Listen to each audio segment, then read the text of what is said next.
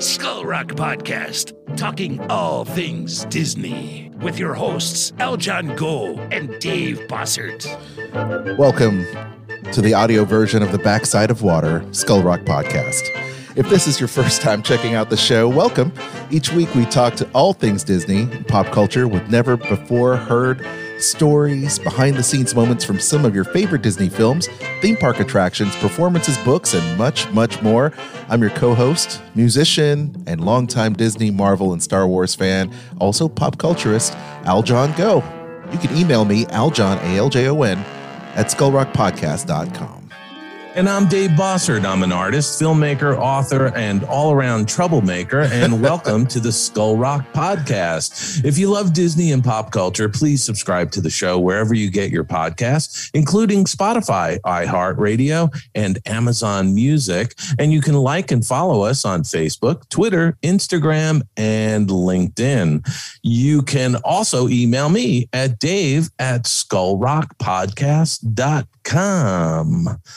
Aljon, how are you today? I'm good. I'm good. I'm trying to keep all my hands, feet, arms, and legs inside the ride vehicle at all times. I'm trying to think of like these various spiels, you know, from Jungle Cruise, yeah. just to celebrate the Jungle Cruise movie being unleashed into the uh, masses uh, this weekend. And uh, yeah, yeah, you know, I know you saw it. We're going to get into it. I know, but uh, I hope you had a good week, Dave. Yeah, I did. It was uh, it was hot as blazers out here out, out here in Los Angeles, and uh, and before we do anything else, you know what? I, I want to give a shout out to a friend of ours. Yeah, I want to I want to congratulate Tammy Tucky, uh, who does the Tierra Show podcast because they're doing a 10th anniversary show That's this great. week. That's and great. I I think you know congratulations to her. She's been doing it for ten years, and she's I've been on her show a couple of times, and she's absolutely fantastic, and she has great guests on her podcast. So, Tammy Tucky and the Tierra Show, congratulations on your tenth anniversary. Yeah, congratulations! It is a feat. I remember when Sorcerer Radio celebrated their 10th anniversary and our, our, our podcast turning 10, you know, back when Kristen and I were hosting, you know, some radio shows on there, and we still are, by the way. But um, it's quite a feat. I mean, talk about intestinal fortitude to keep going for 10 years, man. That's a long time. Hey, listen, I'm I'm thrilled that we're fast approaching our one year anniversary. Oh, no kidding! I know, right? I, know. I remember just a few months away. It's crazy. I, I, know it's a wonderful feeling, and thank you all for joining us on this uh, big roller coaster ride of a show um, from day one. We do appreciate it, and it just keeps on growing every every day. So I can't wait to uh, celebrate that year anniversary, that milestone. Awesome. Well, I tell you what, Dave, we've got some news and pop culture. Before we go into that, we do have a guest waiting in the green room.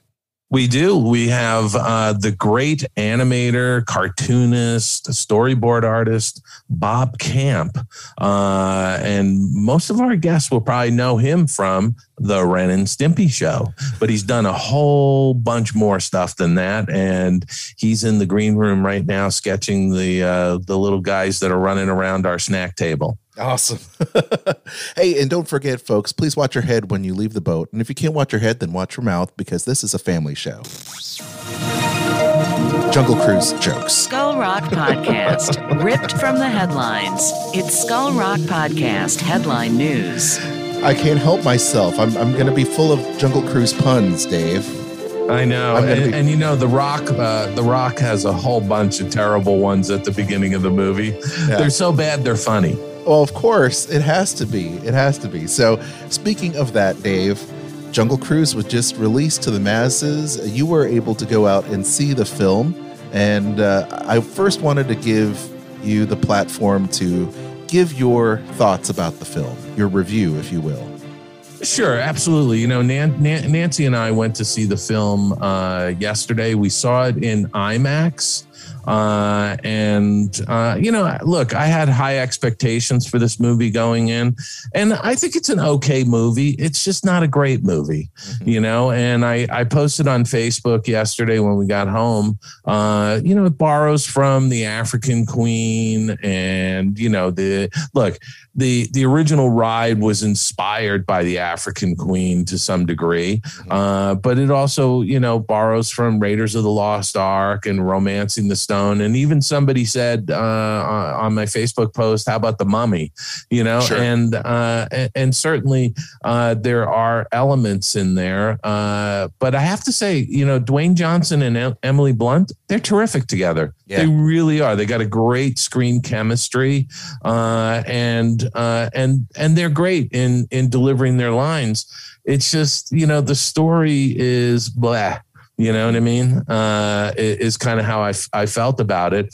The interesting thing that I noted, by the way, was that on the the one sheet that I'm standing in front of on my Facebook post, mm-hmm. um, you know, I, I, I made note of the fact that it really looks like Drew Struzan's Raiders of the Lost Ark poster, you know, in styling. Yeah. Um, and I don't think that was uh, obviously uh, um, you know uh, a coincidence. It was it was certainly they're trying to portray this as a franchise uh, in the in the lines of Indiana Jones or you know Pirates of the Caribbean kind of thing. Well, let, us let's, uh, let's back up the truck for a second. Drew Struzan, yeah. for those of the uninitiated, is one of the, if not the most legendary movie and album artist of all time. Uh, the original uh, Sky uh, Star Wars uh, six movies were done by him. The movie poster, um, Back to the Future, The Goonies, Raiders of the Lost Ark.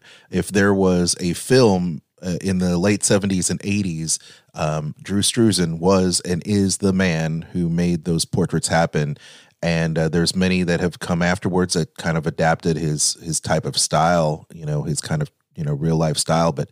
Um, yeah, you're right. It does evoke that Drew Struzan esque, you know, style, and I think that you're right. They wanted to kind of place this in that kind of pantheon of of noteworthy film franchises, but um, it's it's too bad yeah, it fell and, a little short. And, and, and, you know, I'd add on to that. I, I, think Drew Struzan, who's still alive, by the way, yes. uh, I think he's retired now. Yep. But you know, he is. Uh, I I would put him in in the category of the great 20th century illustrators, commercial illustrators. I mean, to me, he's he's in the same league as Norman Rockwell and J.C. Leyendecker and you know other folks uh, like that. Um, you know, uh, McClelland Barclay is another one from the early 20th century. You know, these are these are artists that could do incredible illustrations of people uh, and really capture the essence of those individuals. The Drew Struzan compendiums of art uh, coffee table books are some of my the the ones that I have on my wish list every Christmas, and I'm hoping that my in laws uh, decide to get me because they always get me a book for for Christmas that I love, mm. and I'm hoping that that's going to show up one day, uh, you know, on my on my uh, my Christmas list. But um, but yeah, I mean, I I'm glad that first of all, you know, the art is is still pretty cool, and I like the the overall look of the film. And I personally, I've only seen uh, the media snippets because I've I've you know we're we're media, so we get a little bit of the film thing, but I didn't get a full screener. Uh, eventually, I'd love I'd love to see it. Um, you know, with the wifey and the kids, but um, you know? Yeah you know what? Look I, I i it was a it was a great summer movie. It was an adventure film. It had some flat spots in in, in the film which was unfortunate. Uh, but i have to say you know the action scenes are really terrific. Uh, the the visual effects i mean you've got uh, industrial light and magic ilm uh, did a bunch of the effects but also weta down in new zealand did a bunch of the effects plus a whole bunch of smaller uh, visual effects houses. Because when we you have these kinds of films, you have a ton of visual effects houses that are working on them to try and meet the deadline. But um, you know that that stuff all looks fantastic. Uh, the costuming I thought was really good, and James Newton Howard's score is really a beautiful score for this mm. movie. It really is. I, I have to say, you know, uh, just for the score, go to the movies and see it in a good theater with a great sound system because it's really just a magnificent sweeping score and, and it's beautifully supportive of the entire film. It, it, it doesn't overwhelm uh, where, it, you know, uh, it doesn't overwhelm the characters when they're acting, but it's just very, it's very beautiful to listen to. I have the soundtrack and I love it.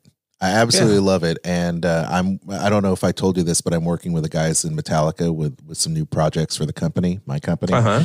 and to hear them do "Nothing Else Matters" in that cinematic way, it almost sounds very dulcimer, you know, string, you know, uh, very intimate uh, thing, and then all of a sudden swells up into a, a, really big thing. I think I know that the director is a big fan of Metallica, and it's kind of interesting to hear that because I wasn't expecting it, you know. Um, so I'm looking forward to hearing that in context with the film. Of course, Jungle Cruise out right now, 63% on Rotten Tomatoes, so not not a bad score, but um, you know, I, I, think I appreciate your review of the film and box office returns wise, Dave. I know you've got some numbers here. Yeah, you know, it did uh, 61.8 million uh, globally uh, as of uh, Sunday and uh, it did an additional 30 million on Disney Plus. And uh, you know, again, I think I said this in a previous uh, show. Uh, I applaud Disney for being transparent on their Disney Plus uh, streaming numbers and actually putting those out with the grosses uh, from the theater. So you know, it's um, it, hey, it's it's it's another it's, it's a summertime movie. It, it, you know go in with low expectations and you'll be uh, pleasantly surprised. Well yeah I, I, like the fan service. From what i understand there's a lot of fan service involved there. They're integrating the jungle cruise film with the stuff in the parks with the the you know the sea organization of adventures and and all that different stuff that they're interweaving throughout the disney's the, the quote unquote disney cinematic universe. I'm using air quotes here. Um, just kind of building upon that, you know, and hopefully they'll build on this haunted mansion and everything else that they're weaving into to all this for for an interesting story. But I think that's just you know part of the fun that all of us have, just trying to see where they're going to integrate that. Uh, yeah, and, yeah. and you know, I was going to say to that point, uh, certainly at the beginning of the movie, uh, Dwayne Johnson is piloting his Jungle Cruise boat uh, with a group of tourists uh, that you know he's doing. Uh, he's certainly tipping his hat to the. Um, the actual attraction at Disneyland and, and Disney World.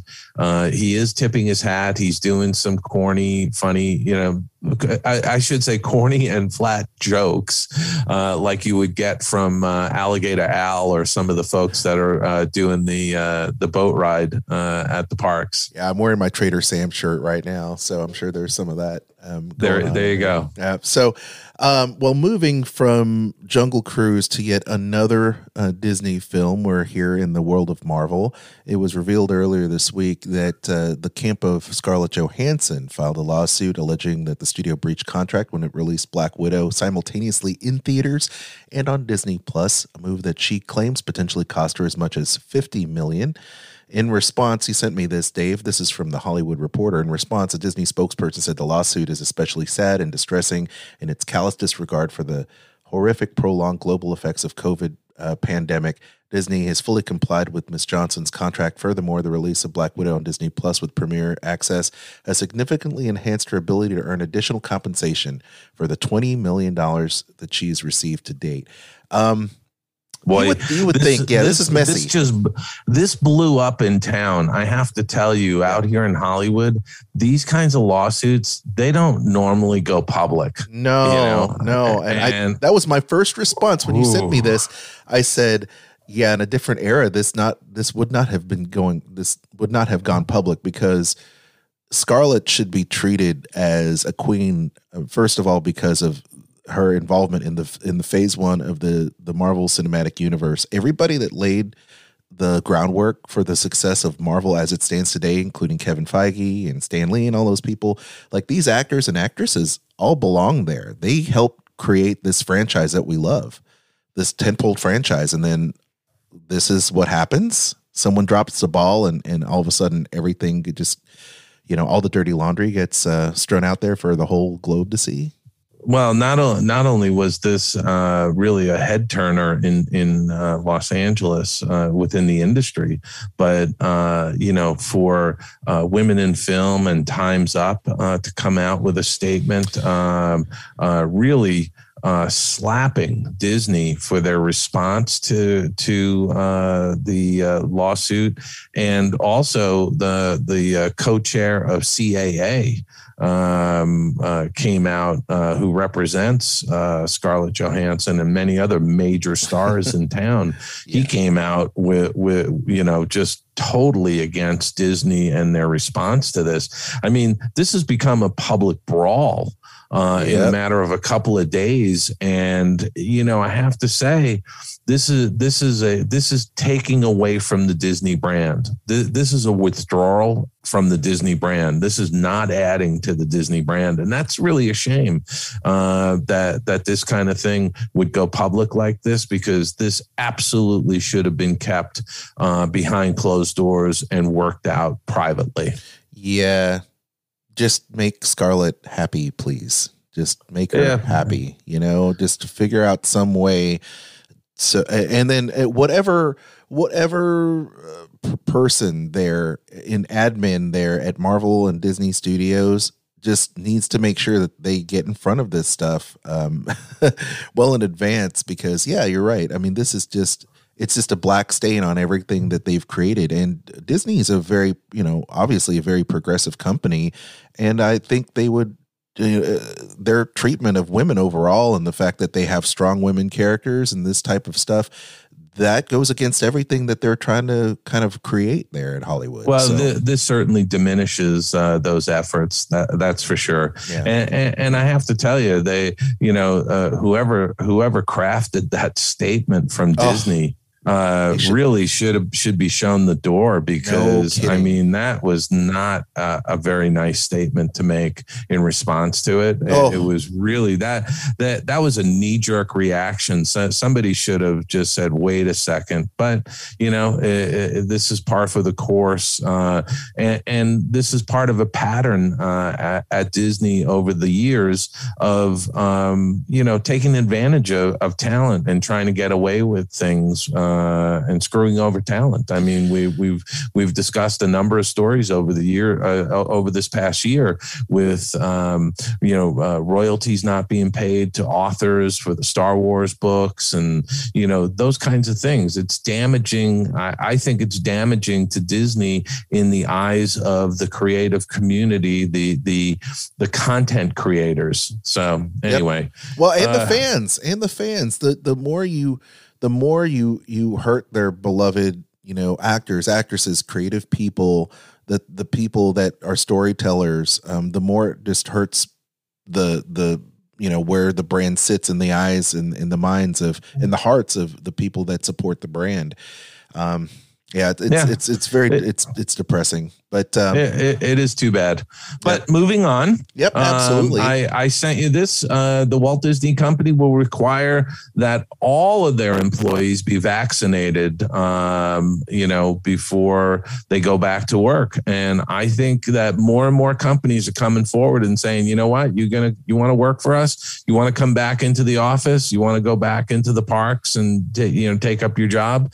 Get vaccinated. Sure. And and you know the way this Delta variant is is spreading, and no doubt there's going to be other variants of this uh, uh, this virus. Uh, it it really is uh, time that people stop screwing around and just get the vaccine. Mm-hmm. Trust the science. Just do this. And so, you know, for me, I applaud Disney for for requiring this of their employees. Along with, you know, Google came out and said it, and uh, a lot of other companies are starting to come out and say they want their employees vaccinated, uh, which which I think is great. You know, and uh, and you know, Aljon the people that aren't getting vaccinated, who are getting sick and getting in and being put in the hospital, that's on them. Yep. It really is. That is totally on them. I at this point, there's something here that will prevent you either from getting the uh, the virus or if you do get it and you're vaccinated, it, the symptoms are not as bad. You're not going to go in the hospital and you're not going to die, probably.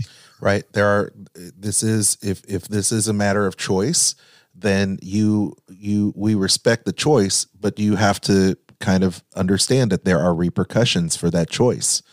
So you know you either protect yourself or you don't you know and that's just the, the way it is i mean i i'm i'm glad whenever whenever they say Aljon get the booster i'm definitely going to go out and get a booster that, Oh, that's for tell, sure Tell me about it. I'm I'm all set. I'm ready. I, I'll be a guinea pig for the booster. absolutely You know, I, I mean, I really will be. yeah absolutely it's just a, once again um you know we'll we'll treat this as something like the flu and and uh and um you know people it's amazing to me how people aren't getting you know uh vaccinated for other things like polio you know that's a that's a crazy thing but anyway that's neither here nor there um Disney has the right because they are their company. They they can create the rules, and if you want to abide by that, I think uh, you should. You know, So- Absolutely, absolutely. so Disney is also with more Disney restarts Accelerator for eight new technos. So it looks like they once again are uh, doing some really cool things with technology. Yeah, I think this is great. This was a great program they started years ago. Uh, they're investing in uh, tech companies, these startups that are involved in augmented reality, virtual reality, and robotics. Uh, a lot of it has to do with uh, obviously gaming, um, uh, storytelling in different ways, as well as um, you know uh, merchandise, toys, Yeah, merchandise. Uh, you know, ro- ro- robotic toys. I mean, you know, who, who doesn't love that kind of stuff? Uh, so I think that's terrific. So you know, they're making some strides and making some good investments uh, on, on some of these startups, uh, and who knows what the future is going to be with all of that kind of augmented reality and virtual reality, and how that'll be applied to theme park attractions, restaurants, uh, and other types of experiences. I love it. You know, once again, uh, this program, Disney Accelerator, is a three month program connecting techno companies with mentors from the Disney executive ranks. So that it's a mentorship thing. And uh, one of the, I guess, big. Uh, I guess companies that kind of came out of this was Sphero, which were robots based on the Star Wars character like BB-8, and of course they've applied that technology in their, I guess, their robots in the park uh, and stuff that people can take home. So that's good stuff. Mhm. Um, so like much like uh, Jay, uh, what was it, Emily Blunt, the the year of Emily Blunt with her movies that are coming out, Quiet Place Two, and of course Jungle Cruise. J.K. Simmons is making moves as well. J.K. is uh, great uh, in his role for. Uh, uh, what was it uh, in Spider Man as J. Jonah Jameson? He's just amazing. And then you sent me this note that he's going to be in talks to return to the Batman universe as Commissioner Gordon, uh, which I think he's just a great actor anyway. So Yeah, he, he's not only a great actor; he's perfect for that role. Absolutely. I mean, he really is. He's he's just got the great disposition to be a Commissioner Gordon. Exactly. So, uh, Commissioner Gordon in Batgirl, Warner Brothers feature for HBO Max that is being cast right now. This is not the TV show on the WB, but the but a new project, which is going to be great. So, congratulations, J.K., and we look forward to seeing you in the upcoming Spider-Man. I hope that'll be really cool to see. Uh, another reboot that's happening is Paramount. Um, I was a big fan of The Saint growing up.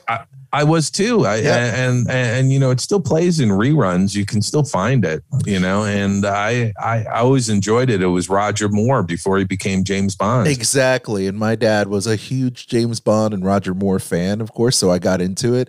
And then I actually liked the the redo with Val Kilmer that they did something sometime in the 90s or something like that. Um, Yeah, and I it wasn't vaguely bad. remember that. Yeah, Yeah, it wasn't bad. My wife and I love that movie. And now it looks like they have got a a new star. Was it uh let me I hope I don't butcher his name. Regé-Jean Page? I- did I say Sounds good. Sounds good to me. A breakout actor from uh, Netflix's Bridgerton uh, series has come aboard to star and executive produce in the studio's reboot of The Saint. And the Yeah. playwright and uh, actor Kwame Kwe Arma has been brought in to write a new draft of the script for this adventure thriller. This is Page's second project with Paramount following following the upcoming Dungeons and Dragons, which I'm super stoked about. Um, so yeah, it looks like they're moving forward with that. Um, I'm just I'm looking. I'm looking forward to seeing that. Yeah, Yeah. I really am. I I always loved the concept, and uh, and it's nice that they're refreshing it and updating it, and uh, I'm looking forward to it. Yeah, absolutely. I think that's going to be really cool. Uh, I I'm trying to think if there's any other notes, and I think that just wraps up our news for this week, Dave. It does. It's time for us to uh, to drag our friend Bob Camp out of the uh, green room. Kicking and screaming with a Pringles can in tow. Here we go.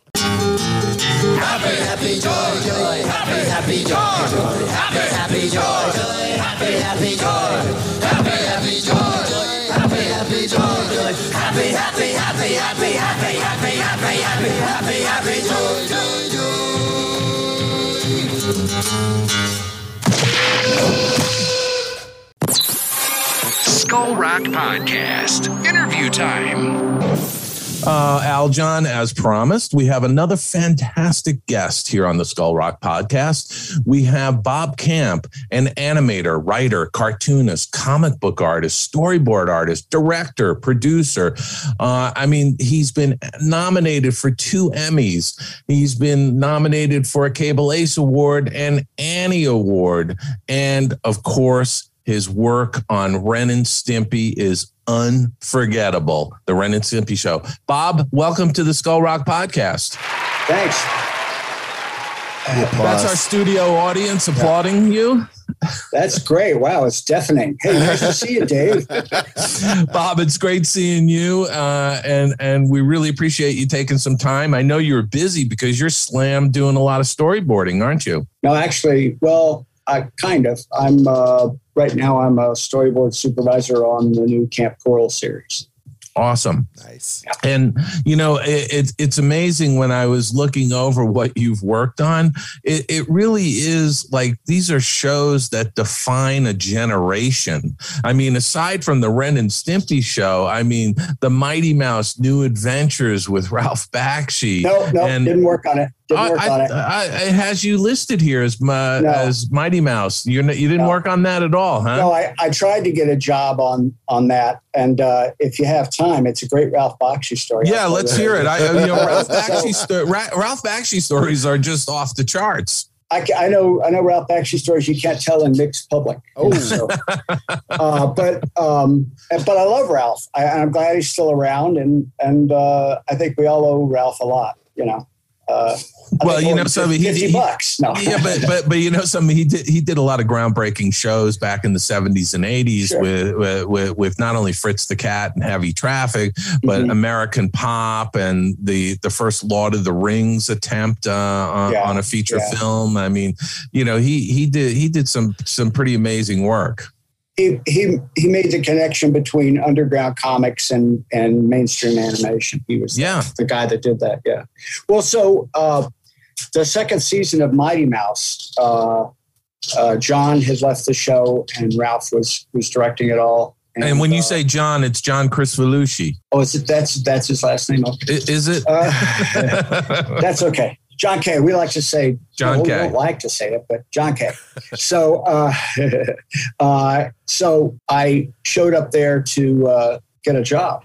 You know, I came came with my portfolio tucked under my arm, ready to get a job, and uh, uh, I had a meeting with Ralph, and he he just was very broad and hey kid you're gonna be a big, you're gonna be a big director you're gonna start in two weeks you're gonna be here working and you're gonna direct you're going to do great. We're going to make some great cartoons. Can't wait. Two weeks. You come back in two weeks, you're going to start directing, you know? And uh, so I left like, so two weeks later, I show up, you know, ready to work. And I walk in and, and I knew most of the people that were working there. And they were all like sitting at their desks looking at me like this, like uh, the corner of their eye, like, oh, hi, Bob. What, what are you doing here? oh, you didn't know today's my, my first day. I start today. And they're like, oh, okay, good luck with that you know so I, i'm standing in the hall just waiting and i see ralph's door open and he leans out and he looks at me and he says hey tom tom who is this there's some guy hanging out out here throw him out and he goes in and shuts his door and that was it so, so you never started on it. It- it's No. funny, you know, your bio lists uh, lists you uh, uh, being involved with it. I didn't. That's that's somebody. Yeah, some somebody else messing around. But Well, but uh, you know, but aside from that one though, Tiny Toons, Attack of the Killer Tomatoes. I Uh, mean, uh, okay, stop right there. Okay. yes, okay. So I, I I can't believe that I'm credited with that because between when we did the pilot of Ren and Stimpy and we started the series, I had no work. I was desperate, and somebody said, "Hey, you want to pick up a tomatoes board?" So I did a board, and it was awful, and it was a terrible script. And and I hope I'm not hurting anyone's feeling by saying this, but I'm ashamed of it. And and and I never told anybody that I did it, but apparently it's out. But yeah, Well, you know something, uh, Bob. When when you say you're ashamed, I think everybody in the animation and cartoon world is ashamed of something that they worked on at one time Sure. or another. sure, sure. It's all it's all part of the the wonderful world of being a crazy cartoonist. That, that's really it. But how, Yeah. how did you? Let, let's step back for a second. How did you? How did you start? Where Where did you? You know, wh- what were you doing in high school? Where did you go to college? And what was Well, your training? Uh, I have a lot. I think a lot of cartoonists started this way. I started out doing caricatures at Six Flags. Uh, Tom Richmond started out, like Wh- which one? Which Six Flags? uh, Texas, the original one. Okay. Yeah, and that was I did caricatures there. Uh, did them at another uh, theme park right next to Six Flags, which isn't there anymore. It's called Sea World or Sea something. Seven Seas. Seven Seas is what it was called. And um, I did caricatures there. And they served alcohol, so that was a fun place to work. Um, and uh, then after that, I, I traveled a lot doing uh, caricatures at and portraits at rodeos and fairs all over the country and Canada, uh, like that. For a while, uh, I had a VW bus that I that I sort of lived in with my dog and me and my friend Vincent Waller, who you may or may not know. You know Vincent, don't you, Dave? I think I may have met him. Well, he he worked on Ren and Stimpy, and now he's he and Marc Ceccarelli are, are in charge of all, everything SpongeBob. He's he's Okay. I, I actually work for him now. But Oh, that's awesome. Yeah, but we we would travel around uh, the country doing caricatures and portraits and things like that uh, in in a VW bus that would go 55 miles an hour, not a not a bit faster. I, I had one myself. There's a lot of people with their arms sticking out, flipping the bird at you as they're trying to speed past you. yeah, yeah, right, right, right.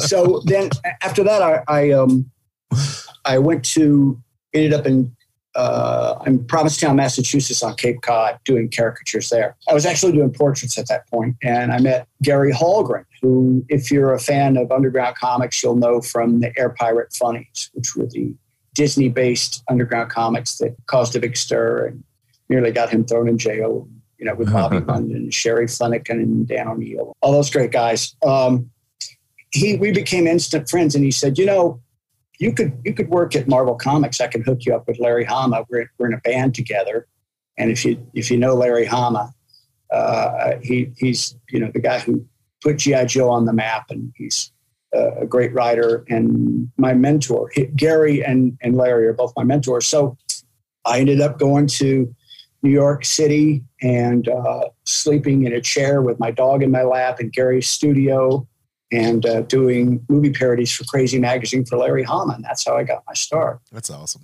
Wow. Uh, then uh, Crazy went uh, Foldo and disappeared. So next thing I know, I'm working in the bullpen doing art corrections on the entire Marvel line. Wow. you may, you may have heard of Romita's Raiders, right? Which is Hmm. John Romita's team of guys that did all the art corrections and all the books. Before that, it was me, and I I, I had to uh, do seamless art corrections on comic book pages, no matter who they were drawn by. Wow. So you know, I get a Herb Trimpe page, I draw like Herb Trimpe. I get you know uh, a John Byrne page, I draw like John Byrne. If I get you know uh, uh, John Buscema thing to fix, draw like John Buscema. So I was working in the bullpen and hanging out with uh, you know Vinnie Colletta, Frank Giacoia, uh, a lot of a lot of great old Marvel guys that were still around, still working. Mm. You know, uh, and working for Larry Hama, which was like going to school. You know, if you know Larry, he he um, studied uh, with uh, Bernie Krigstein in high school. If you know comics, Bernie Krigstein, great artist. Uh, he was Larry. He was uh, um, uh, Wally Wood's assistant, Mm. and he worked for uh, Neal Adams for years. So he's he's got you know great background and stuff in comics and, and all that stuff. So uh, what's going on Did here? yeah? Well, you said school. Uh, did you did you ever have any formal uh, training, or were you completely self taught with working with all these people? I'm pretty self-taught, but uh, I did take. I went to University of Texas at Arlington for a while. Uh, Mm-hmm. Okay. I started out studying art, which I pretty quickly just walked away from because I was I was painting in a painting class with a with a model and had my canvas and I'm messing around with a brush trying to get an effect. And the teacher came by and I said, "Can you do me a favor? I'm, I really think I need some help with my technique here because I don't feel like I'm getting what I need out of this. I'm trying to get the light just right." And he looked at he looked at me and says, "Shit, kid, your technique's better than mine." And he walked away, and I just grabbed all my stuff and I walked out of the room and never came back. and I switched to film. So I studied film there with uh, a great filmmaker, underground filmmaker named Andy Anderson. He's since passed away, but uh, I did that. Uh, and then at some point, I hit the road and and was back doing caricatures and portraits, and uh, you know, went back to uh, went to New York and uh, started working at Marvel. And then I was John Buscema's inker for a long time, inking him and inking uh, um, uh, Mike Golden, doing comic book covers and pinups, things like that. And did you um uh uh you stayed in New York for a while? When did you make your way out to Los Angeles? That was April of '88. I think I went to LA, but uh, I was in New York for all the '80s before that, and uh, I started in I guess about '85 or six.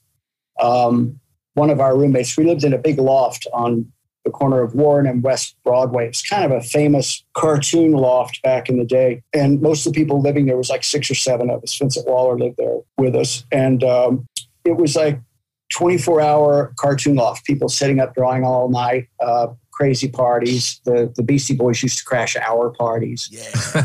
Um, we, we got in a fight with them one day and I had to throw them down the stairs and, and, uh, we, we threatened them with a, with a circular saw. It was a lot of fun. Uh, it was crazy times. So that was New York. And then, then so uh, one of our roommates, a fellow named Jim Meskimen, who's a he's a well known actor now and an impressionist. Uh, he was living with us, and and uh, he uh, at the time was working at Rankin Bass on um Thundercats. Maybe you've heard of that show. Yeah, yeah. Yeah. so he he decided that he didn't want to do um, cartooning anymore. He wanted to be an, an actor and a comedian. So he said, "Hey, my job's open on Thundercats. You want it?" So he hooked me up, and then I started working on all the Rankin Bass shows like Thundercats, Silverhawks, Tiger Sharks, Mini Monsters, Karate Cat, and a couple others. Yeah, and that was it. And then then in Street Frogs sounds Street really Frogs is one of them. Yeah, Street Frog sounds real interesting. Street Frogs. Well, it was a terrible show, but uh, it was it was really ahead of its time. It was the first time anybody had done any kind of popular, uh, regular TV version of anything having to do with hip hop, Yeah. uh, and it was you know a bunch of old white guys doing it. So uh, they they asked me to do character designs for the characters of frogs who were also hip hop guys. And I actually knew hip hop guys because at the time I was uh, sort of involved with doing hip hop album covers like Afrika Bambaataa, Soul Sonic Force, and uh, things like that. Oh yeah. Uh, nu- Newcleus. And the cat's walking on my keyboard. Watch out! Watch out! Go. Okay. Um, so uh, I drew I drew some frogs that looked like they look like you know a hu- they look more like Ninja Turtles. You know they were they were sort of cool and, and hip and all that, and they had the right kind of clothes and posing and stuff. And uh, uh, they didn't like it, and so they sent them to Paul Coker Jr., the Mad Magazine cartoonist who lived in like Ohio somewhere, and and he had you know he I'm sure he lived in like a Shaker Heights or somewhere like some some nice neighborhood. I don't know, but he didn't he didn't really have any kind of cultural uh, connection with what was going on with hip hop or anything. So he sent back all the drawings, and they all looked like pimps and hoes. oh. Uh, no. and uh, so that was just sort of funny. But uh, so I did that, and um, uh, Rankin Bass went belly up. They they they, they uh, Telepictures, uh, Lorimar Telepictures merged with somebody else, and they just vanished. Uh, so they let us go. So then I picked up work uh, at DIC, Loved and uh, Vincent in out in LA. Vincent and I jumped in my '66 T-Bird and we drove out to LA and started working there uh, at DIC on. I was on uh, Alf Tales, which was an Alf animation spinoff for a week before I I uh, pissed him off good, and I ended up working on because I just argued with them about what they were doing. I just didn't think it made any sense. But uh, after that, I went over and started working on uh, It the says real Ghostbusters. I was going to say the real Ghostbusters and the new adventures of Beany and Cecil. Right. So I'm working for Will Meugniot on the Real Ghostbusters. You know Will, don't you? Everybody. You know, I, I the name is very familiar. I can't Yeah. picture him though. yeah, he's a he's a big guy and he's he's just a sweetheart and he re- really draws well. He he could have had a career as a comic book artist, but so I worked on that for a while and then uh, I became friends with Jim Gomez, hmm who uh, is if you know Ren and Stimpy, you know who Jim Gomez is, and uh, he was working on Beany and Cecil down the hall for John Kay, and uh, he came and he said, you know what. Screw this this ghost stuff. Why don't you come work with me and John on Beany and Cecil? We're doing Bob Clampett cartoons. I was like, all right, let's do that. So I went over and started working on that, and um, uh, immediately realized that I stepped into an insane production that was in bad trouble, but nobody gave. Mm. Uh, and uh, I did my first storyboard, uh, which was a Go Man Go uh, storyboard, which is a terrific board. I still have it. I don't think I think two people have ever seen it, but. Uh, it, and I did that. And um, uh, one one of the directors, Eddie Fitzgerald, John fired him. So there was a crew that was working completely on their own without any supervision. And these were people who came off of Mighty Mouse, where it was their mission to make stuff that pissed people off and, and broke the Yeah. rules. Right. So um, things just went from bad to worse, and then we were all uh, consequently fired pretty quickly. Wa- was this the first time you worked with John Kay? Yeah. And, and, and you got on with him fairly well? So we got we got along pretty well, but I mean, we were up until things went real bad during Ren and Stimpy. We were we were close friends, and I was over at his house constantly. Yeah. But um, and we we I think that the cartoons that John and I made together were the best of the series, except for some that are other that are just as good or better.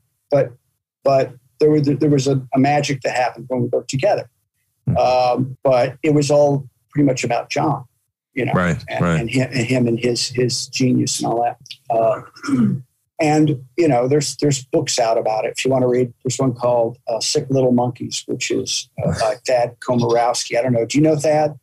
I know. I, I know who he is. Yeah. You know who he is, yeah. Yeah. And he it's it's it's pretty pretty close to to truth. And I read it and I learned stuff I didn't know. But there's you know things went bad and we got in a lot of trouble and John got fired and they asked me to finish the shows. And I got Well, yeah, but you're talking about uh, um, Ren and Stimpy. Ren and Stimpy, yeah. Yeah, yeah. But but before we get to that, how did Spumco come to be? Oh, okay. So yeah, there's a, there's a gap in there for sure. So Yeah. um, So you were at DIC. You guys all get fired from DIC. Is that when you formed Spumco or no, what, no. What happened was is uh, I got a call uh, and immediately started working on Tiny Toons. I was one of the first four people they hired on Tiny Toons, and Tiny Toons had the the greatest young guys working on it. Uh, Bruce Timm was there, Jim Jim Smith was there, Chris Reccardi was there. A, a lot of really terrific uh, cartoonists were there, and uh, I was working on that. Um, and staying in touch with John, still going and hanging out with John. He was just sitting at his house because he couldn't get any work. And um, I got fed up with Tiny Toons, so we decided to start a studio called Spumco. And uh, where, where'd the name come from? I made it up. It's just just a. I mean, it, you know, it, it, it sounds filthy. It sounds dirty. It was either going to be Spumco or Loadco. and we decided Spumco was funny. yeah.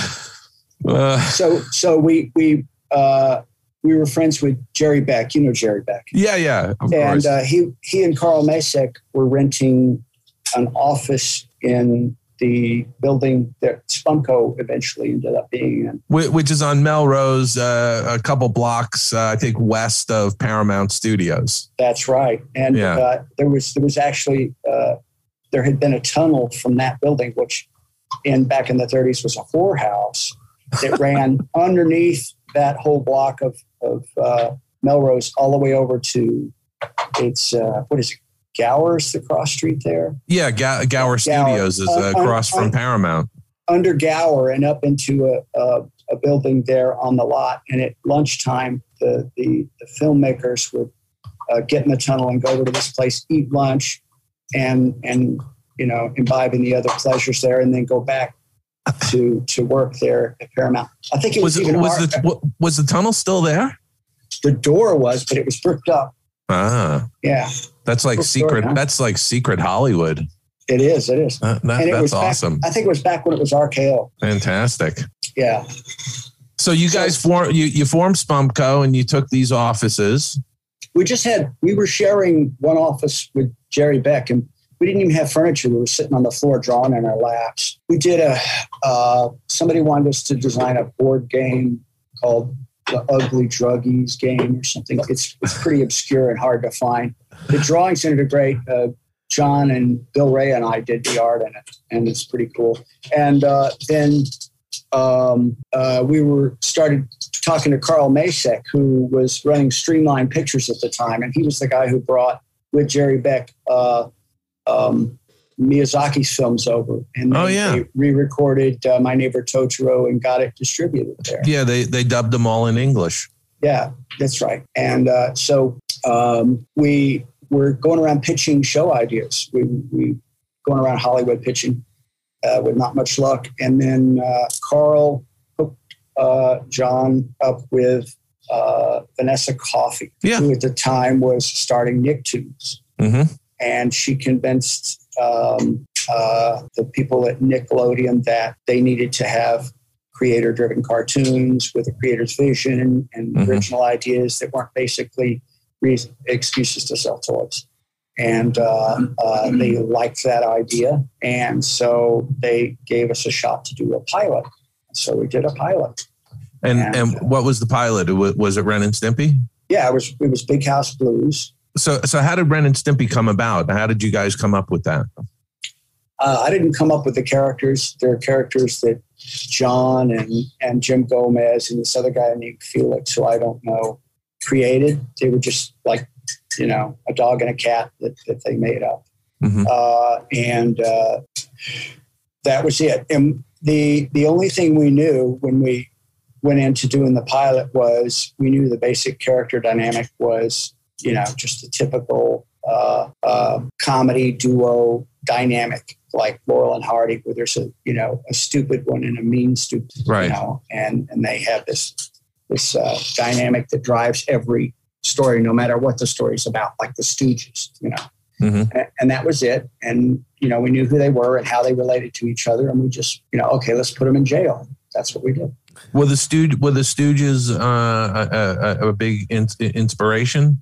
Oh, For, hell yeah. Uh, for for how how these characters behaved. Absolutely, sure.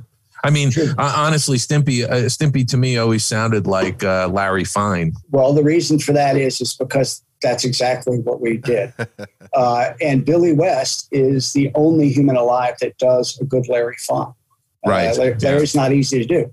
In fact, Billy can do all five Stooges. Like there's there's a video somewhere of him like having all the Stooges arguing and, and slapping each other and stuff. That's brilliant. and he did it in real time. Uh, but yeah, that was Larry Fine. Yeah. Yeah, I mean, awesome stuff. Uh, and, and how how did Billy West get involved? I mean, did you guys know him in advance? I we, knew, mean, we knew him from from uh, uh, uh, Beany and Cecil. He did voices on Beany and Cecil. Okay, yeah. I mean, he's he's such sort a of he's such a terrific voice actor. I mean, he just He's, nails he's, it. he's the best, and he can. He has a much bigger range than a lot of the other big guys. You know, Yeah, yeah, he can do all their voices plus a million more. yeah. We should we should absolutely do. Uh, we should try and. Well, I'll talk to with the offline. We should try and get him booked on our show. I'd love to. Sure. I'd love to talk to him.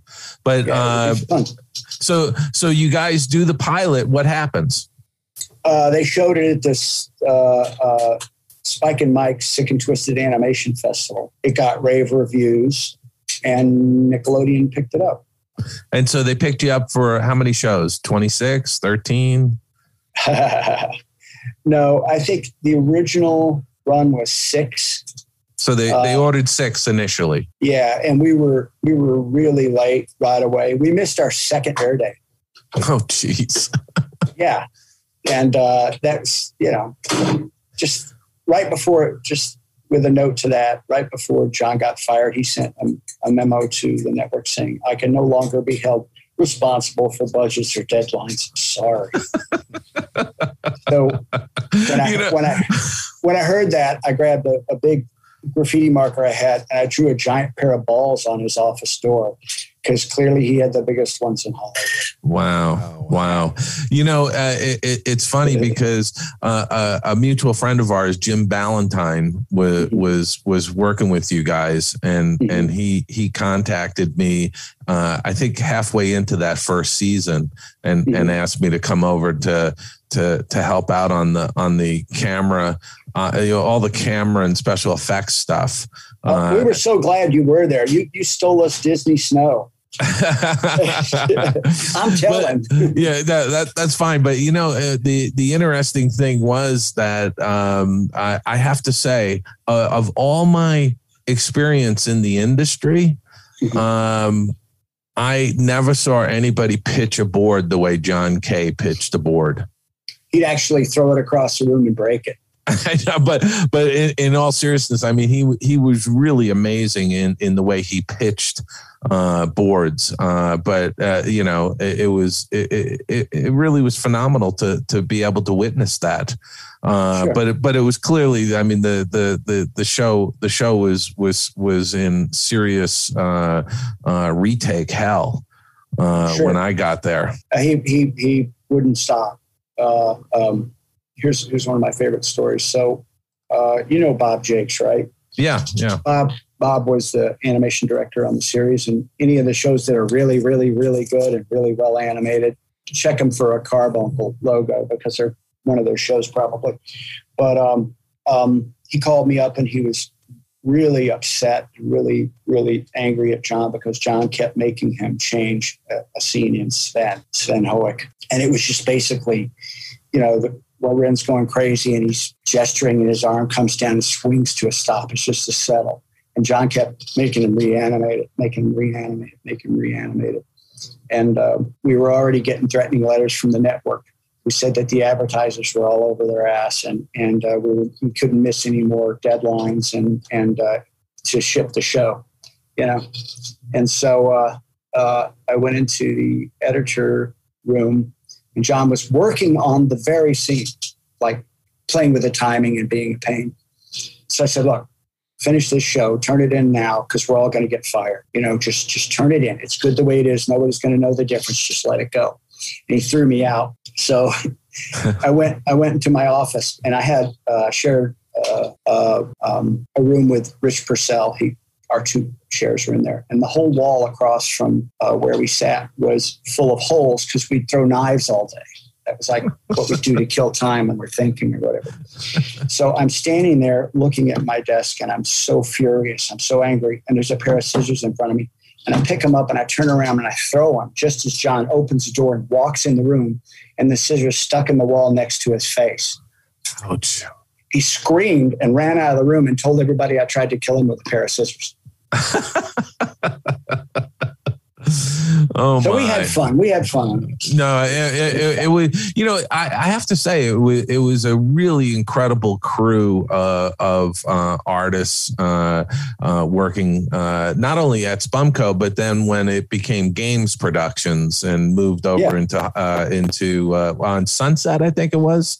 Was it Games. It was. It was. Yeah, yeah. It was on Sunset. It was like the last office building on the left before you hit, you know, millionaire Beverly- homes. Yeah, e- exactly. It was. It was. It was down the road from the Jay Ward Studios. Right. Yeah. Yeah. Um, but you know, uh, what, so uh, what led up to, uh, John Kay being taken off the show? That that that memo was part of it. Also, uh, the the man's best friend episode, the George Liquor episode, was in real trouble. It was uh, way over budget, and they John wouldn't make any of the cuts that the studio was demanding Hmm. because it was a really scary episode. I don't know if you've seen it, but it's it's very violent and and uh, I remember the George, I remember the George Liquor character. yeah, he's he's well. The thing is, Nickelodeon was run by a bunch of women, and you know and uh, uh, Geraldine Laybourne was like a hippie lady. She's like real laid back and didn't Mhm. didn't want like abusive, mean men in her cartoons, which made sense. But you know, and they were paying the bills, and so uh, he refused to make any changes on the cartoon. He was hundreds of thousands of dollars over budget, months behind schedule, and he re- was was refusing. He had several episodes that were stuck in production, and ev- every at every step in the production pipeline, there were there were uh, backed up stuff because we couldn't deliver a show. John sent the letter, and um, then they they called me and said they fired him and they wanted me to take over. I said, no, I got to talk to John. I'm not going to agree to anything until I talk to John. I went to talk to him. He was he told me he was relieved, and he gave me his blessing to do the show. And I said, okay, I promise that I'll make sure that I'll finish all your cartoons, and I'll put the best guys on up to 100% character layout. I'll spare no expense just to make those cartoons as good as you would have made, you know. And I did that. And uh, he he proceeded to um, paint me as a devil who stole the show from. him. Oh, So, and I, after after Ren and Stimpy for a, a couple of years, I couldn't get work because nobody liked me. wow. Yeah. That, that's crazy. I, I mean, what, what uh, what what was going on in his head? Why why was he being the way he was? I mean, it, it almost sounds self destructive. He's totally self-destructive. I'm not a I'm not a psychiatrist, but I will tell you that myself included, I know a lot of people and have met a lot of people through the years that have worked with John, and we all need psychotherapy because of it.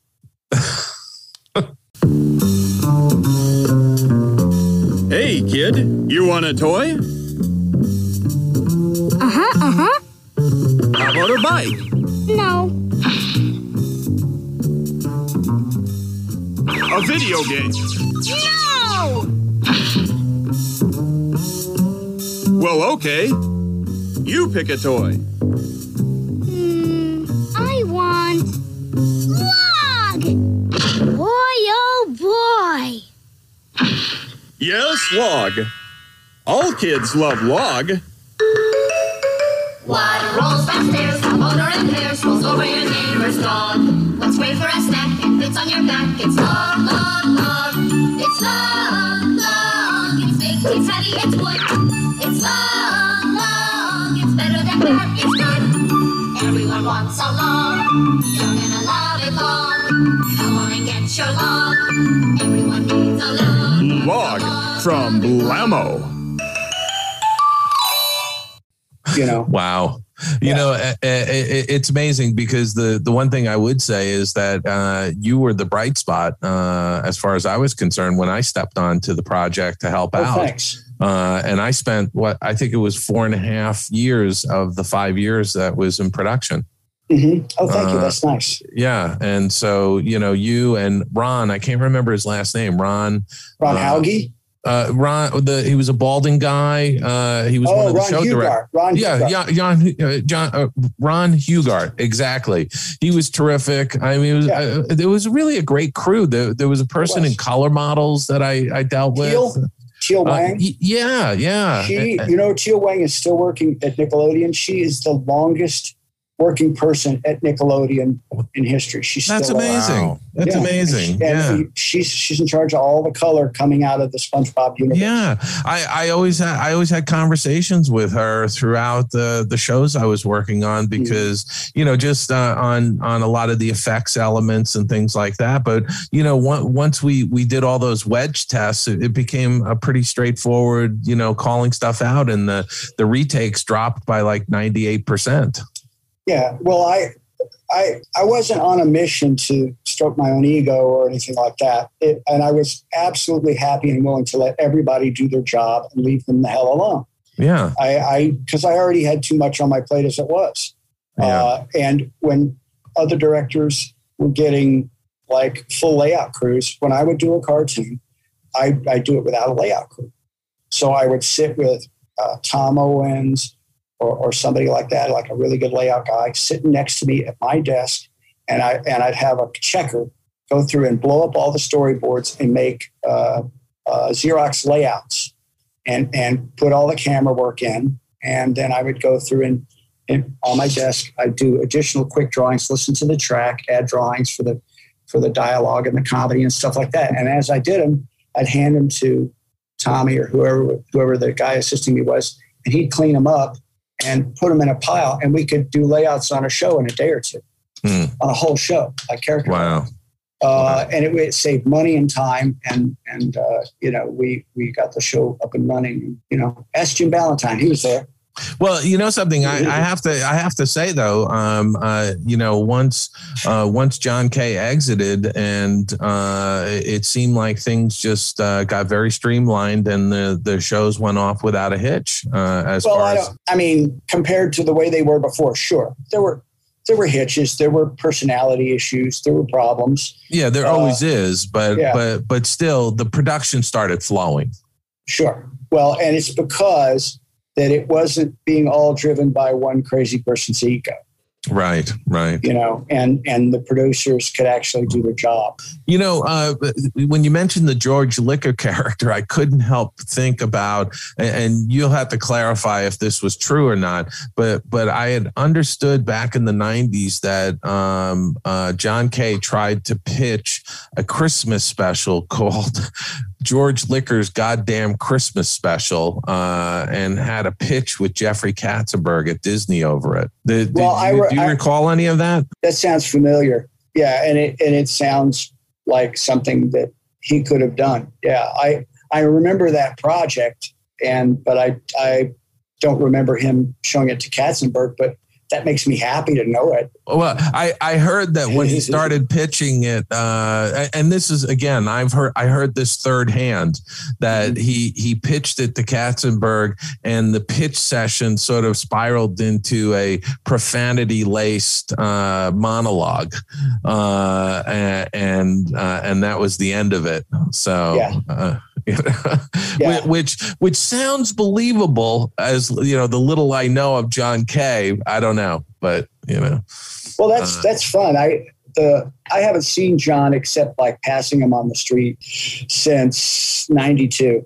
Wow. That, I haven't since that last day when he gave me his blessing to to go off and and do it. uh, suffer his Yeah. abuse while I save his cartoons. Wow. Uh, uh, but uh, he, what was I going to say? He, I don't know. What were you talking about just before this? the the George Liquor uh, special, you know, Special. Yeah. because he he was he was still developing stuff uh, after he left uh, the Ren and Stimpy Yeah. show. yeah, he was. He had a lot of stuff going on. Uh, Yeah. He did a comic book and he did uh, some music videos and stuff like that. And he was really pushing the George Liquor character. Yeah, Uh, but you know, I had nothing to do with him, and honestly, since then, I haven't seen anything he's done except I did see the the comic book he did, and I did see the two uh, Simpsons opens he did.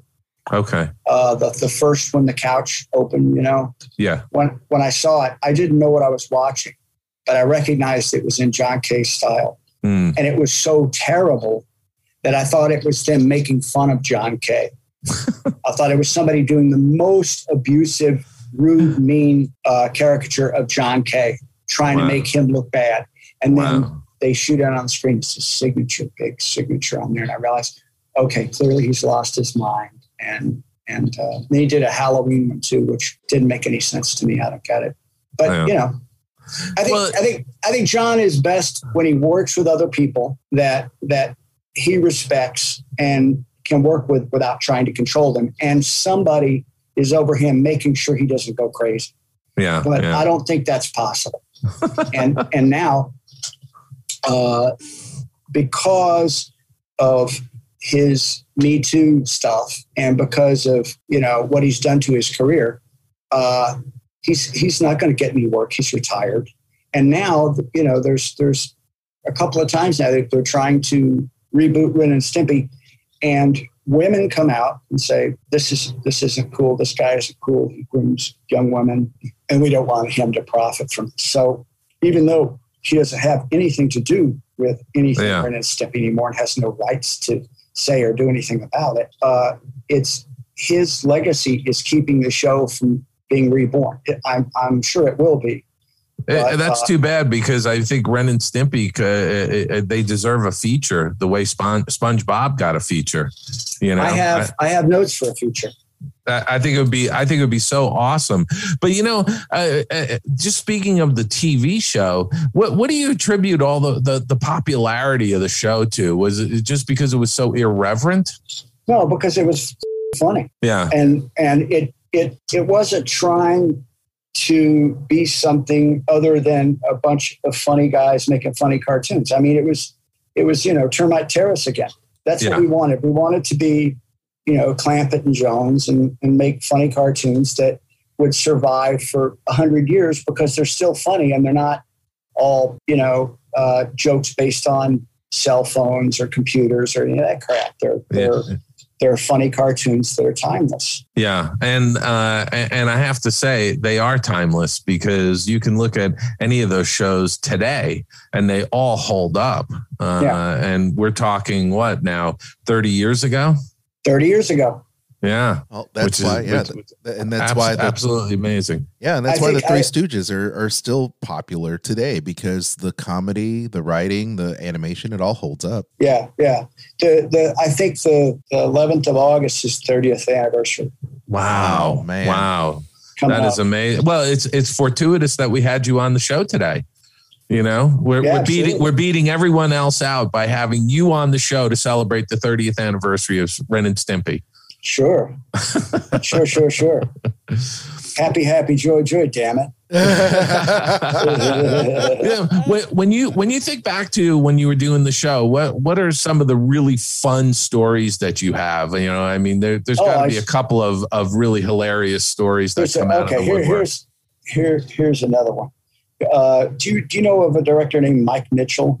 Mhm.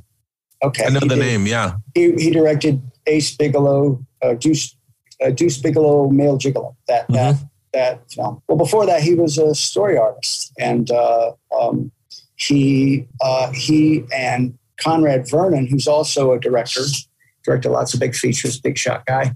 He and Mike were best pals from college, and they both got hired on to Ren and Stimpy to uh, to storyboards. So uh, every Friday, this was at Game Studio, which was in in uh, Beverly Hills, Sunset Boulevard, Swanky Studios. Uh, most of the offices were along the outside of the building, and they all had balconies and glass sliding doors and nice views. And, um, so every Friday they would bring donuts. So right next to reception, there's always a big double table spread out with all kinds of donuts, and we'd all rush in and engorge ourselves with donuts and coffee. Uh, so Jim Gomez and I, we go walking up and we look down at the table, and in the center of the table, there's the, the biggest damn apple fritter I've ever seen. It must have weighed 12 pounds. you know, it was like it was like a huge mud cake, just big, heavy, beautiful dirt cloud of apple fritter. You know, so I looked at it and I thought, oh my God, we got to do something like with this. Let's let's throw it out the window. So, right, we were right next to uh, um, Jim Ballantyne's office, and I'm sure Jim's your friend. He'll probably hear this story. I don't know if he knows it or not, but maybe he'll get a giggle out of it. So Jim was out of town. He wasn't in his office. So we went into Jim's office, slid open the door, and we look out, and there's no, there's no cars going by. There's nothing to throw this giant apple fritter at, you know. So because we're being responsible 35 year old adults, let's throw this apple fritter out the window in Beverly Hills. So I look over, and, and at the next balcony over, which is 15 feet away, is Mike Mitchell steps out onto the balcony and he's got our back to us. And he and I said, Hey, Jim, Jim's got a great arm. Jim can hit a meteorite with a with a rock. You know, he's just got this great arm. I said, Hey, can you hit that guy? It's just easy. So Mike gestures like this and says something, and the fritter hits him in the back of the head and he goes down like a dead man. So, and like so we scream, ah! So we run in and we zoom out of Jim's office and run down to, to Jim Gomez's office, and we go in and we lock the door and we hide. So, so we come out a little while later and we're like "Mhm," looking around, nothing's going on, and we look over, and the, the donut table looks like chimps have been at it. It's like the donuts are all decimated and messed up looking. And we look in Jim Ballantyne's office, and there's donuts everywhere. So apparently, Mike thought, and I'm not sure about this because I don't didn't see what happened. Thought that whoever threw the donut at him was in this office. So here comes donuts. So, so years later, um, uh, Jim and I ran into Mike and we confessed to him. And he told his side of the story, which was funny and heartbreaking. so it was this he and Conrad's first day on the job. They got this really swanky office. It used to be a law office with big sliding doors and windows, really nice, nice office. And they came in with their girlfriends and they're sort of hanging out, having fun. And and Mike's so they're just so excited. They're working on Ren and Stimpy. He slides open the door, steps outside, and he said, "It doesn't get any better than this." And then the donut hits him, and he goes down. so uh, I haven't seen Mike in many years, but I'm sure he's still pissed about it. I That, that's so aw- that's so awesome. but so it's funny. you know, um, wait, wait, wait. uh, note, note to self: never bring donuts to to Bob's uh, signings. well, know don't what? bring twelve pound uh, bear claws or, Apple fritters, or, or apple yeah. fritters. Yeah, you know. Um, Bob, uh, when why did why did Ren and Stimpy end? Uh, was it just that they got a hundred episodes or whatever it was, and It it ended because they figured they had enough to to put it into uh, just reruns? reruns, and we were never easy to work with. Hmm. At, at our best, we were high maintenance. You know, Okay, and a lot of our stories were just chock full of innuendo and and and whatever we thought we could get away with.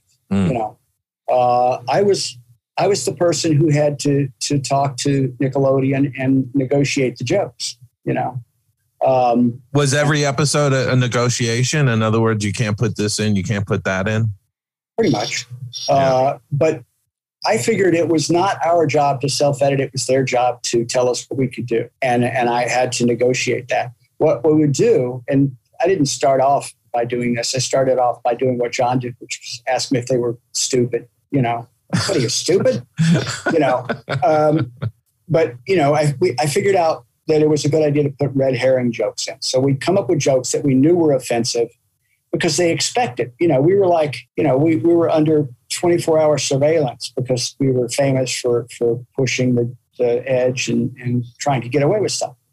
So, which we did. So somebody had to go through the stuff and find stuff wrong with it because that was her job. This is a woman who was worked for uh, the office at Nickelodeon called Broadcast Standards and Practices, Sure, which right. every network has. I call them double standards and practices Yeah. um because they kept flip-flopping about what we could and couldn't do you know um but it was uh, a very subjective department.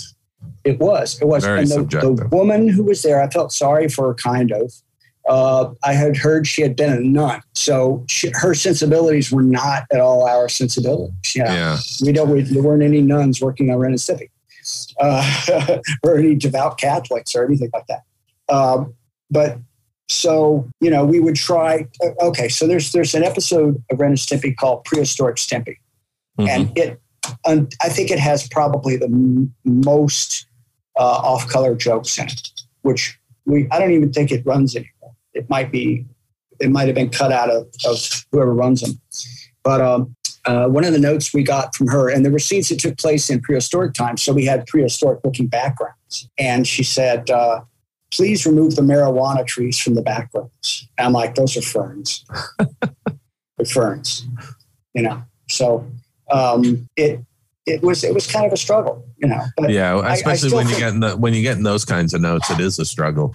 Yeah, yeah. but we did we got a lot away with a lot, and uh, I I figure if a kid gets a joke, they're entitled, you know. Yeah, absolutely. And uh, but I, I I think that children's entertainment. First of all, I don't like the idea of doing children's entertainment unless that's what you're into.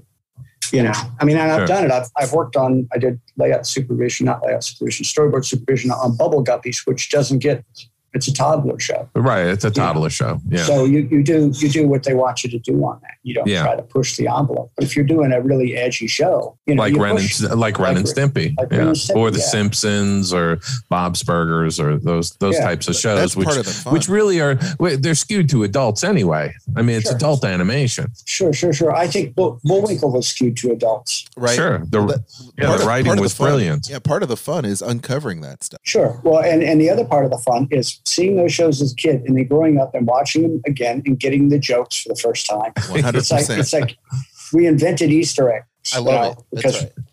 our, our audience wasn't old enough to get the jokes, but the people who did get the jokes dug it. And so Yeah. we had a, huge audience. Yeah. So, so the Ren and Stimpy show ends, and you've gone on to work on a bunch of other shows. What took you back to the East Coast? Um, what was I doing? I've, I've been working on Warner Brothers features uh, Uh-huh. for a while after that. Did did a bunch of those, and then um, I got a call from uh, Blue Sky Studios to come work on robots. Oh yeah, uh-huh. So I, I moved out to uh, uh, Connecticut yeah, and yeah. started started working at, in White Plains there in uh, New York at Blue Sky Studios on Blue Sky movies. I did that for years. Oh, okay. So you were boarding on all of those films. A lot of them, yeah. Yeah. And uh, did you did you uh, start teaching at the School of Visual Arts, or Yeah. how's how, what's the connection there? How did that come about?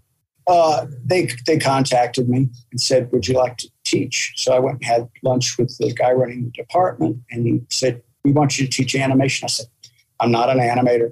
I'm too lazy to animate. I don't want to teach it. I'm not interested. I'm a storyteller. You know, I'm a director." He said, "Okay, teach storyboarding." So that's what I did. I did it for eight years. I this last uh, semester was my last semester Oh, Oh, really? Why? I, I, why? Why? Why did you leave? because I, I'm too I'm too busy. You're just Doing- tired of it? No, no. I, well, I am kind of tired of it because it's real hard. I had 40 students every semester, Yeah. uh, and they're all writing stories. They're all doing storyboards, and they're making cartoons. And I had to supervise every step of that process. I had to teach them how to tell a story, teach them how to create character, character dynamics, camera, comedy, all that stuff. Right. Right. And um, uh, you're now living in New Jersey. Is that Yep. Yep. okay? Yep. Uh, uh, my fiance Michelle and I live in Wall, New Jersey, which is right by Belmar, near the shore. So you're you're down on the Jersey Shore. We're on the Jersey Shore, man. That's that's a great place to be. Not far from Tom's River. No, Tom's Rivers. Yeah, it's right south of us. Yep.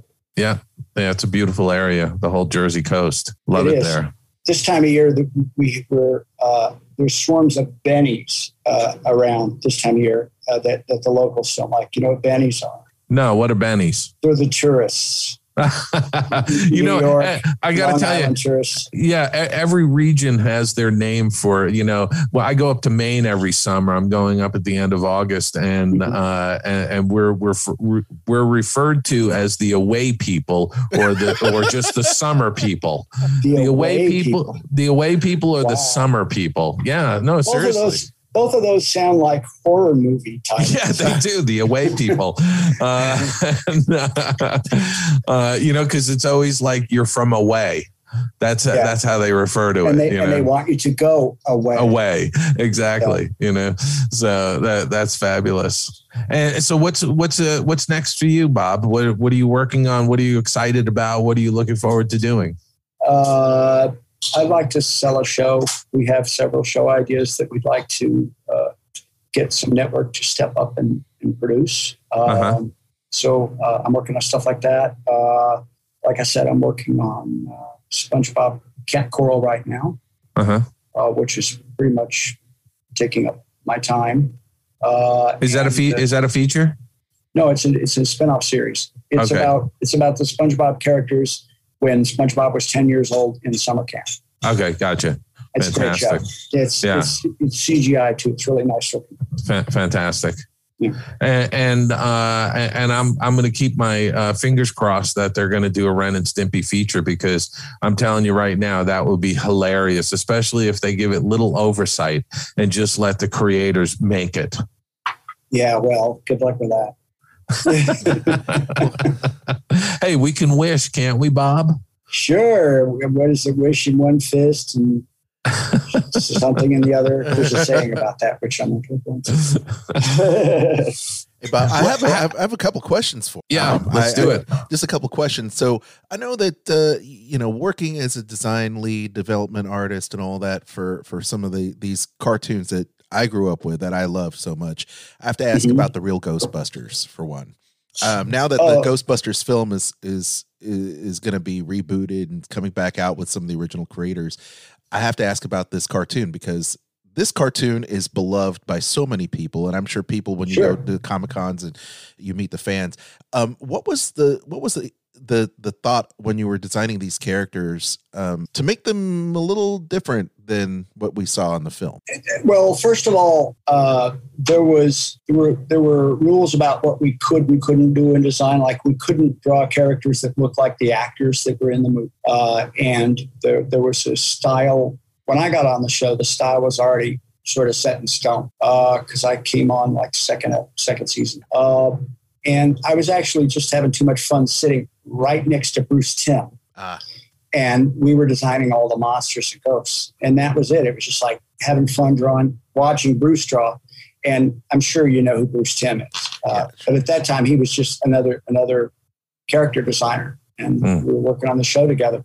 And uh, um, I used to call him the human sewing machine because watching his his hand draw, it's like just moving so fast it was a blur. Uh, you know, chain smoking cigarettes, drawing, you know, just faster and and more uh, uh, more groovy than everyone else. And he's also he's one of those people. I I do it to a degree, but he's he's he can walk in and walk up and look at your work, and he absorbs it and he owns it. It's his.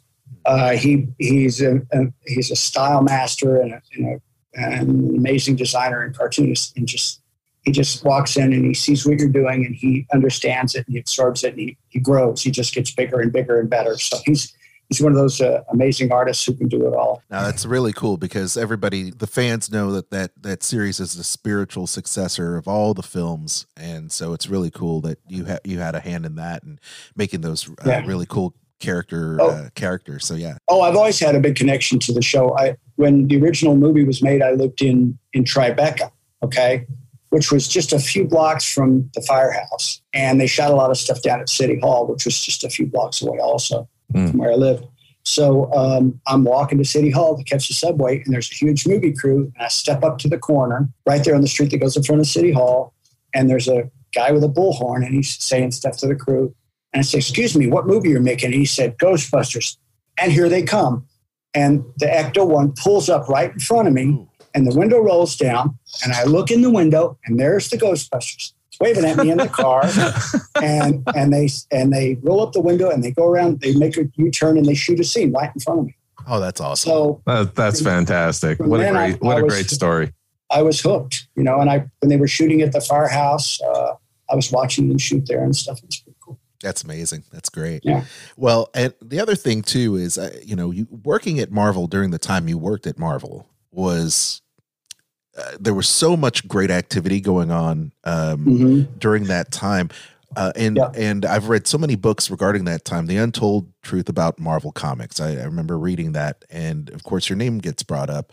So the question is, what was it like working with Jim Shooter? uh, it was he was intimidating because he's so large and uh, he he's, he has a, a real presence about it. Uh, he was the boss, and it was clear and obvious. Uh, I didn't have a lot of direct contact with him, but um, I didn't I didn't think he liked you because I just like wow this guy's scary. He must not like me. So.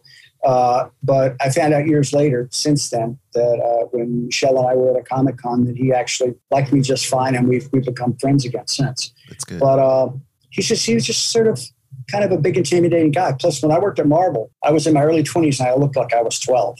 So I just I was just this little kid that was hanging there, but I was drawing Marvel comics, you know. Yeah. So um, I just sort of didn't have a lot of direct contact with him, and I just hid in Larry Hama's office a lot. Yeah, I can I can understand. I mean, it, it there's a lot written about him, and it seems to me like he's a very misunderstood um, person. So, but uh, Probably he's he, he and he you know he was writing Marvel comics when he was in his in his early teen years, like 14, 15. He was writing Marvel comics, and you know he was very young when he started editing Marvel. Well, I think it's really cool that you were able to insert yourself in in an issue. I think it was you that inserted yourself in an issue of What If. I think uh, you you ended up uh, writing yourself for someone rich. Uh, I had your likeness in there, and it's like I looked you up in the Marvel wiki, and not only does all your works come up, but then also there's your likeness. You're you're in there, and I guess Yeah, uh, that was I drew that. Yeah. Okay. It's like my hands up and there's a booger on my finger. Yeah, exactly. Yeah, I. I was yeah. like, oh, that's cool because, of course, you know, uh, it's very timely. What What If was one of my favorite series uh, growing up as a kid. Just just reading those you- What If books, and uh, Did you see? Did you see the the? It was in Marvel Age. It was a cut off, like they cut off the top of Marvel, yes, and you could see down the office everybody working there. that's right. I, I, I in in the eighties, I drew that. Oh, that's cool. Yeah, if you look it up, it's in there. You, but you can see everybody that works there walking around like with giant heads, little cartoon characters. I love that. Yeah, I love that because we, we always felt a big connection as readers to the bullpen, the artists, and the the editorial staff and all that. So it was really cool to see. It was it was a fun time to be there, and I was pretty lucky to be there. That's awesome. Well, thanks for answering that. I appreciate that. Yeah, sure, sure. Well, Bob, I, I have to say, I really appreciate you coming on our show and giving us a little insight into the behind the scenes of uh, some of the early shows you worked on, as well as the Ren and Stimpy show. And, and I have to tell you, I had a great time working on Ren and Stimpy when I came Oh, on the show. And I, I think I came in at the very tail end of the insanity. Uh, and I was only there for the four and a half seasons of craziness Yeah. You know, which Well, which was- was, fun. It was fun craziness. Well, it was a good time for somebody who does what you do, and I think for the people in the art department, because what we really were striving for uh, at Games was to make every cartoon better than the last one we did, and to make every every drawing funnier, every back, background more beautiful. And we, you know, we had Scott Wills and Bill Wray uh, Mhm. doing great backgrounds. Our whole our whole background crew was terrific. Uh, you know, one one of my favorite uh, shows was uh, Stimpy's Little Friend. That that that was the one I Oh. created the whole snowstorm and blizzard the- for. that was it was Stimpy's Stimp, it was Son of Stimpy. Son of Stimpy, excuse me. and it was yeah. originally called Son of- Stimpy's First Fart. yes, right. we It couldn't was say fart, so right. Son So, of son, Stimpy, son of Stimpy. Yeah. which I think is weirder and funnier. It is. Know. It is. It's so strange. Well, It- it's it- a it's a lot of- great episode. It is great. It's I think I think it's John's best episode, and I think that it's a it's a Christmas classic. Yeah, it really is. It really is. Well, listen, thank you so much for ha- uh, for coming on the show, and we look forward to uh, actually having you back at some point in the future. Sure. Um, uh, you you've had such an amazing career so far, and it's not over. You're still going strong, and you've got a Yep. lot lot more to uh, share with the public. Uh, and I hope some of the shows you're developing get picked up. All right, cool. And and uh, when we get a minute, I'd like to check check in on you and see what you're up to.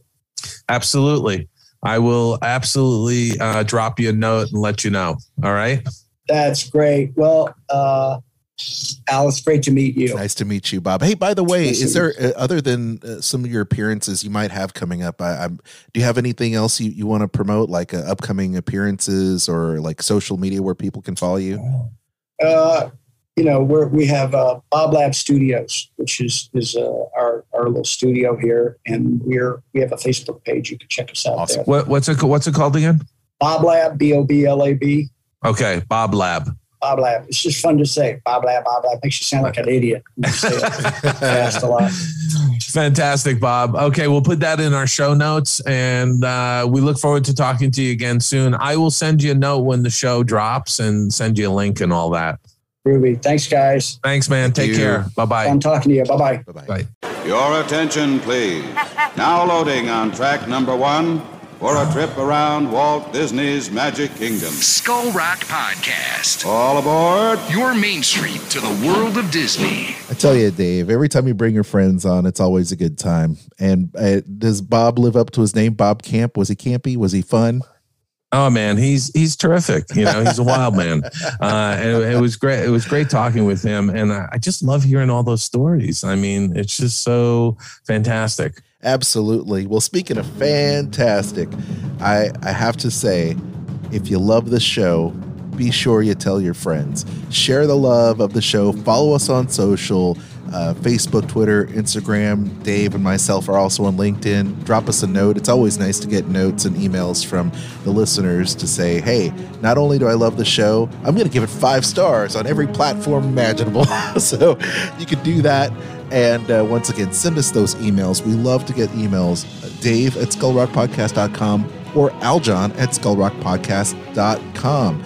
Dave, we've got a bunch of upcoming guests um, I, I we can't do, we do, and and I have to tell you, uh, I hope people will tune in next week because we have Roger Allers, who's a co-director of The Lion King, coming on, and he's going to be talking about Kingdom of the Sun development. That was the precursor to Emperor's New Groove. Mm-hmm. So we're going to be having a conversation about that, and then the week after, we've got Alan Coats, Imagineer Alan Coats, who is the son of Disney legend Claude Coats and Disney legend himself, Tony Baxter, are both going to be on the show. What? in two weeks. Yeah, I mean, we have so many great guests coming up. I'm not going to tip my hand on all of them, but there, there's a couple for you. Wow, that's amazing. So not only you are literally because you're subscribed to this show, which I hope you are, you're going to get the behind the scenes that you've wanted uh, from some great folks. So uh, be on the lookout for those in the, the weeks to come.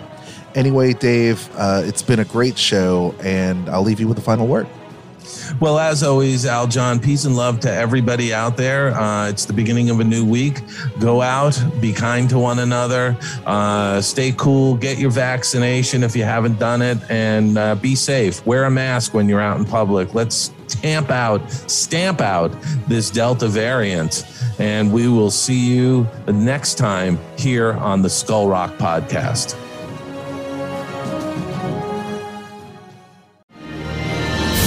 I'm Aljon Go, co-host of the Disney List podcast, as heard on Sorcerer Radio, as well as Skull Rock podcast, here with my wife, Kristen. Hello. Hello.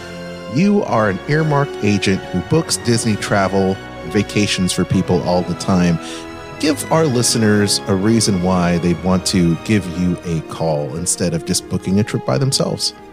Well, I can do all of the legwork for them. I have expertise. I've been to the Disney parks well over a hundred times, so they've got that knowledge at their hand, as well as it saves them time and money. Where can people get in touch with you so that they can book their next Disney cruise, Disney park trip, Adventures by Disney? They can contact me at theme parks and cruises at gmail.com. I'm Kristen Hetzel, vacation planner, world traveler, Disney foodie, and theme park fan. I'm Aljon Go. I'm the husband who's also Disney, Star Wars, and Marvel Comics fan. And together, we host a Disney List podcast. Every week, you'll hear us list our favorite things about Disney theme parks, films, shows, travel, Marvel, and Star Wars in a top 10 list, rankings, and more. That's an impressive list. Subscribe to the Disney List podcast on Spotify, Apple Podcast, iHeartRadio, or your favorite podcast platform. Can even stream us on Sorcerer Radio at srsounds.com and check out our live shows on Facebook. The Disney List podcast. Visit thedisneylist.com.